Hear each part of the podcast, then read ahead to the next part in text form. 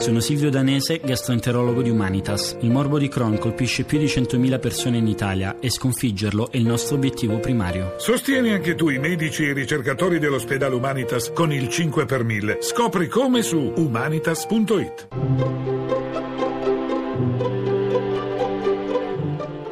Il pensiero del giorno.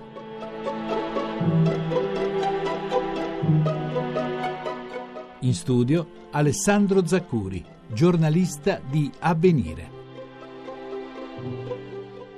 Magari sarà successo anche a voi, si legge un romanzo, ci si appassiona a un film e dopo un po' però non ci si ricorda più come andava a finire la storia. E con i finali noi esseri umani abbiamo evidentemente un problema.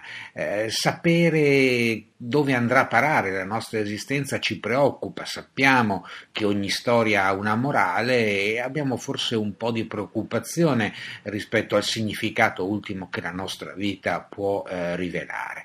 E come si fa eh, per venire a patti con eh, questo timore? Ma probabilmente il modo migliore è quello di lasciarsi sorprendere dalle cose che accadono. Anche nella giornata di oggi, provare a vivere eh, la nostra vita, questo, queste 24 ore che ci aspettano, eh, come se fossero piene di sorprese, come se davvero eh, non sapessimo come andrà a finire, non sapessimo come reagiremo, che cosa ci inventeremo, quali parole eh, troveremo per eh, ricordare ai nostri cari, per esempio, che vogliamo bene loro, oppure che siamo preoccupati, siamo in ansia per loro.